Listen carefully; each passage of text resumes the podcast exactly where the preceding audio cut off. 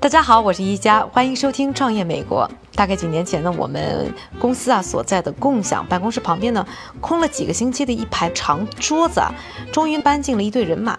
听说呢是个刚刚创立的新公司，这公司呢人不多，当时呢只有五个，除了那一个小伙子啊，清一色都是女将，还有一个是挺着大肚子，眼看就快生了的孕妇。后来才知道呢，这个风雨无阻、天天来上班的大肚孕妇呢，就是这家小公司的老板。干练、勤奋、谈笑风生，是我呢对这个团队的第一印象。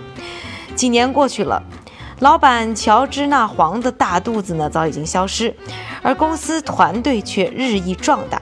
终于有一天啊，我们公司居然因为这个邻居公司需要更多空间，不得不搬去另外一个单独的办公室。因为好奇这家公司惊人的发展速度，我约了他们的老板乔治娜做采访。乔治娜呢答应的也很利索，但有个条件，就是时间一定要安排在他早上送了孩子去托儿所以后。这可能是我头一次啊，不用坐地铁呢就可以完成公司参观和采访的任务。眼看着乔治那步履轻盈地走出电梯，和团队成员一一问好，然后把自己的午餐盒放进冰箱，快步走来坐下。简单问好之后呢，我们的对话呢就从创业动机开始了。多数创业者啊，首先看到的呢一般是市场空白，然后呢再雄心勃勃去创业。乔治娜呢说她是被迫创业，一点都不夸张。下面呢我们就来听听她自己是怎么说的。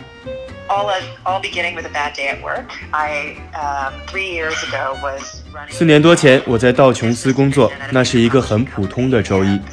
负责我们那个部门的人忽然被意外解雇了，而整个管理团队也都跟着解散了。所以那天我去正常上班的时候，却突然发现自己失业了。当时我正好怀孕两个月，怀孕两个月的时候，我甚至还没有告诉家人和朋友这个消息，肚子也还没有显出来。在这种情况下，我想抓紧时间找工作。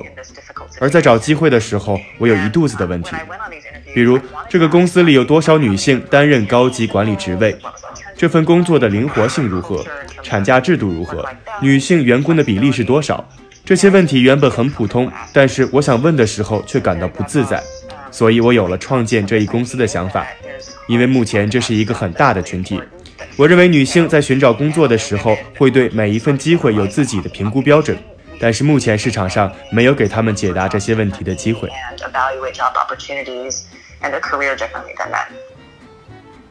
不愉快的面试之后呢，乔治娜决定放弃面试，联合自己呢在道琼斯的另一个女同事罗米纽曼合伙成立了一家名叫 Fairy God Boss 的创业公司。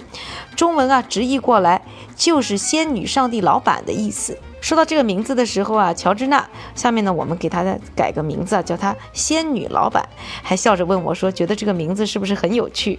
There's a couple of reasons we we chose the name.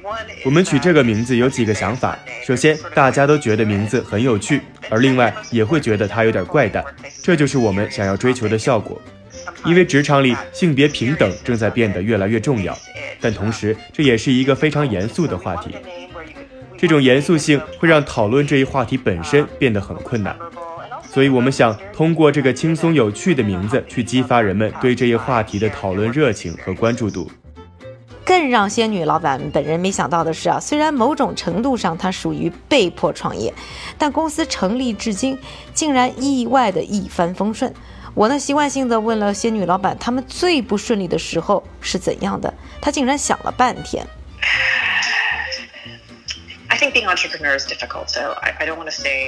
我觉得，与其说女性创业难，不如说创业本身就不是一件容易的事情。对我来说，我不觉得这个过程有多么的艰难。当然，一定会有困难的时候，比如争取融资的时候，跟投资人解释我想解决什么问题，不是一件容易的事。就好比你创立的公司，如果是针对女性群体销售口红，但不得不去跟男人谈投资，是一样困难的。但是后来我们发现，男性投资者喜欢谈论自己的女儿或者妻子。如果他们的妻子不是待在家里，而是在职场工作的话，我们就更能容易的让他们了解女性面临的是一种怎样的职场状况，了解问题出在什么地方。对于这一次创业，而且是女性创业者来说，如此一帆风顺呢，实属罕见。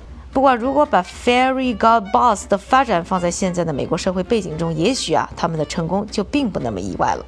二零一七年十月，《纽约时报》呢爆出了好莱坞王牌制片人哈维·韦斯汀的性丑闻，此后呢一发不可收拾，连女星安吉丽娜·朱莉。葛尼斯·佩特罗、伊娃·格林和超模卡拉·迪瓦因等都站出来啊，揭露哈维·威斯坦的恶行。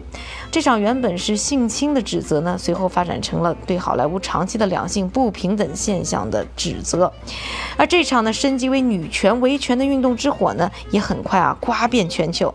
仙女老板告诉我啊，当时公司成立的时候，并没有考虑太多女权的问题，但之后的这场 Me Too 运动，无形中对公司的发展却起到了加持的作用。对我来说，Me Too 运动是一个需要很长时间为之努力的事情。目前我们看到的还只是一些表象问题，还有一些深层次的问题藏在事情的后面，而这些问题目前还不会成为报纸和新闻的头条，而这也是我们努力的方向。职场中的两性不平等问题啊，不仅发生在好莱坞，也不局限在美国，中国也是一样。根据智联招聘在二零一七年的一份数据，百分之二十七的男性认为就业中几乎不存在性别歧视的现象，但有百分之二十二的女性认为啊，职场中的性别歧视严重，而且女性员工集中感到被老板嫌弃的年龄是在二十五到三十四岁之间。注意啊，这可是大部分人的职场黄金期，也是公司眼中的高生育风险期。尤其呢，对于成长中的公司来说，明眼人都知道，假如雇佣了一个很快会休产假的员工，对人力资源部门来说将是一笔不小的负担。在全面开放二胎政策之后呢，人才市场在招聘员工时啊，就变得前所未有的谨慎。仙女老板呢，敏锐地看到了这个市场需求，为了创造更公平的职场氛围，他决定呢，从信息公开下手。为更多女性呢创造了了解各大公司工作环境的渠道，而他们呢为此打造的产品，简单来说呢就是求职女性了解各大公司相关政策的大众点评网。Yeah, so in every job review that a woman leaves on our site, we don't just say, you know. tell us what it's like to work. 我们会让职场中的工作女性为他们的公司做评价，这样别的女性就能了解自己是否适合在这家企业工作。在让女性为这些所在公司做评估的时候，我们不会只让她们回答在那里工作是一种什么样的感受这类模糊的问题。我们有固定的十五个问题来全面评估女性对自己这家公司的工作满意程度。同时还会留下一些开放性的问题，让他们对想要来这家公司工作的女性们提出建议和忠告。因为只问在这里工作怎么样，并没有给后来想要来这家公司工作的人足够明确的信息。而这一类型的企业也已经存在很多家了。我们也会格外做一些问题的设计，包括你是否在这家公司里休过产假，休了多久，是否满意等等。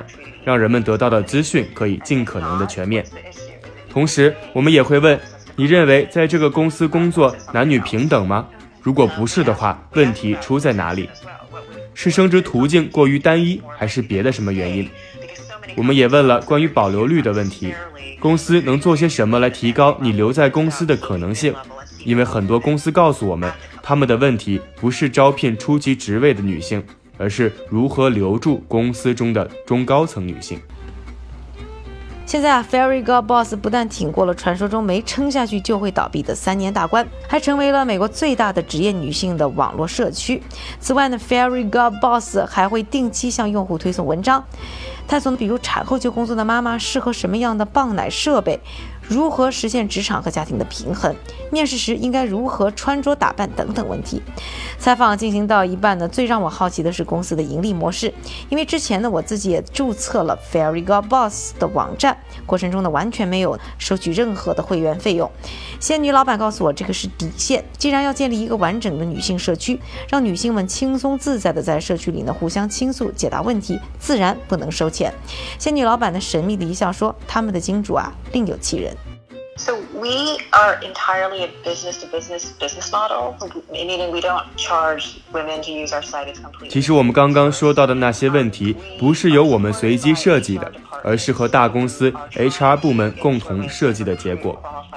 我们采用的完全是一个企业对企业的商业模式，我们不像使用我们网站的女性收费，因为我们已经得到了各大公司人力资源部门的支持，他们也希望在这些问题中得到答案，从而招聘到优秀的职场女性。我们也会有专门的销售团队去联系不同的公司，而事实证明，他们都有这方面的需求。问题来了，这些金主爸爸正常招聘员工就好，为什么要额外花这个钱呢？他们还有什么额外的诉求吗？先说一点啊，要知道，在 Me Too 运动的影响下，各大公司，尤其是顶尖的科技公司，面对女性员工简直是如临大敌。但凡有一点性侵的新闻爆出，从公司名誉到股价都是集体下落。别的不说，去年英特尔前 CEO 布莱恩。科兹安尼克就因为和下属关系啊过于亲密，被迫辞去了首席执行官的职位。而且啊，在在女下属身下的职场大佬还远不止这一个。从谷歌母公司前董事长艾利克史密德，到皮克斯和迪士尼的动画掌门人、首席创意官约瑟拉塞特，都被弄得声名狼藉。他们的公司也常常因此呢被怀疑纵容而躺枪。防范性骚扰呢，还只是呢一方面，同工不同酬也是 Me Too 运动当中探索的大热门。美国职场中啊，男女同工不同酬的现象存在已久。截至二零一五年底，美国女性的平均收入啊，只达到男性的百分之八十一。同工不同酬是一个很大的问题，而女性升职机会少的担忧也很普遍，这是一个互相相关的问题。获得升职机会少，自然就会影响工资的增长，而且很多时候你甚至不知道你和男性同事相比是不是做着同样的工作，但是薪酬更少。所以在职场这是一个非常普遍的担忧，但是往往没有答案。一直坚信女性能顶半边天的中国职场，其实并没有什么不同。有数据显示呢，中国女性整体收入低于男性百分之二十二。背后这个原因呢，主要是由于呢，多数处在育龄期的女性啊，无形中失去了晋升的机会，收入呢保持原地不动。除了防范性骚扰和平衡酬薪啊，怎么才能留住女性员工，也是不少公司的一大心结。不要以为呢这个问题很好解决。仙女老板呢在采访中笑说啊，很多大公司完全不知道要怎么样。样才算是对女性员工好。其实呢，这并不奇怪。如果把美国公司呢按照性别比喻，那么大部分啊 Fairy God Boss 服务的科技公司都是脑回路不会转弯的钢铁直男。有一项针对程序员的调查就发现啊，百分之八十五点五的程序员是白人男性。所以女性员工到底工作的开不开心？公司出台哪些政策才能长久的留住他们？这些公司啊往往完全摸不到头脑。这个呢就是 Fairy God Boss 的商机。这些公司采用的是订阅模式，我们会定期提供信息给他们。此外，他们也可以在我们的网站上发布招聘信息。我们也会发布一些赞助的内容，因为我们发现很多女性真的很想听到现有公司员工在这家公司工作的相关故事，然后才会决定自己是否适合给这家公司工作。所以我们会去采访一些在这些公司工作的高层，倾听他们的故事，让其他人了解这家公司的工作机会和公司文化，也会帮助表现不错的公司吸引到更多的人才。目前，包括苹果和美国银行在内的多个行业巨头都已经成为 Fairy God Boss 的客户。不过呢，Fairy God Boss 其实不是市场上的唯一啦。他们的前辈 Glassdoor 和 Indeed 多多少少呢也都能能摸索到女性相关的信息。那么，Fairy God Boss 为何能发展这么快速呢？我们一直都有竞争对手，但是我认为我们所做的和我们正在解决的是一个很大的商业机会，因此。我们不害怕竞争，虽然竞争的确激烈，但看我们拿到的融资就知道这是一个怎样的市场了。去年我们刚刚拿到了四百万美元的融资，而之前还刚刚结束了风投融资，所以总的来说机会还有很多。所谓来得早不如来得巧，Fairy God Boss 的入场已经是二零一五年，但成立不到一年时啊，福布斯杂志已经在自己的报道中呢称赞 Fairy God Boss 足以和行业巨头 Glassdoor 以及 Indeed 比肩。那么通过一系列的调查问卷，Fairy God Boss 都得到了哪些结论呢？我们来分享几条比较有意思的发现。第一，女性高管更容易提拔女性下属，而男性员工在被提拔时呢，则不受高管性别的限制。第二，职场中呢，对工作最满意的女性工作头衔是资深专案经理，或资深产品经理，或者销售主理人。第三啊，对女性应聘者来说呢，招聘公司更看重他们的颜值，相比之下呢，简历其实不太重要。第四，百分之四十三的受访者承认他们在工作中经历过性骚扰，而行凶者呢，往往是同事而不是管理者。第五，公司灵活性越强，女性员工满意度越高，带薪休假时间越长，女性员工的离职率也越低。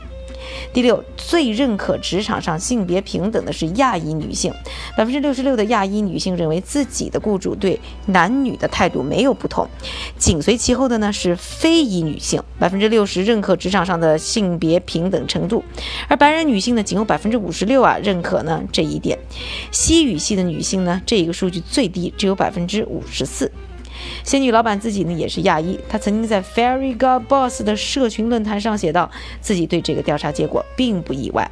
从小到大呢，笼罩在亚裔精英光环下，顺利的读完本科、研究生，被跻身华尔街。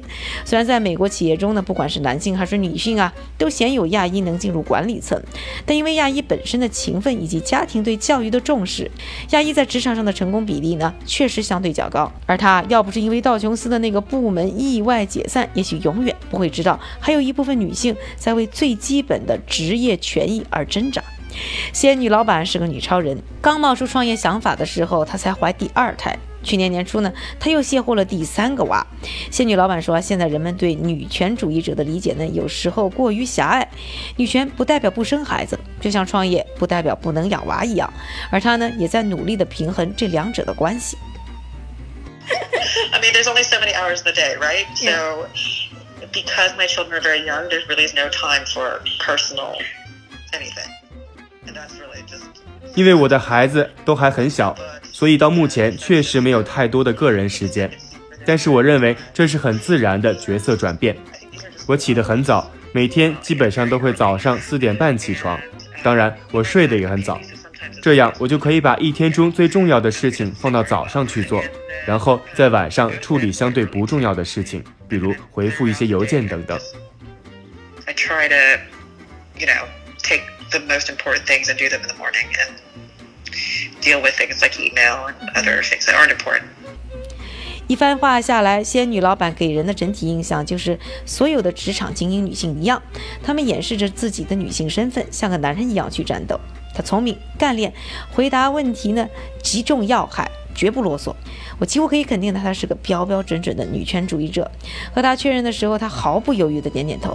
当然，但是啊，她的眼神呢却很快暗淡下来，告诉我，虽然自己呢是女权主义，但要通过这家公司来改变整个行业，可能性还是微乎其微的。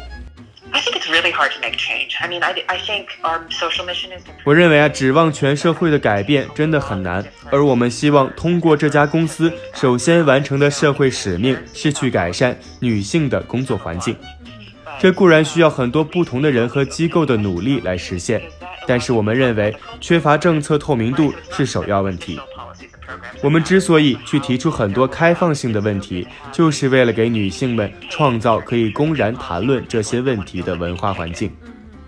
另外，很多人也认为，即使公司有十六周的带薪产假，自己也无法坦然接受十六周。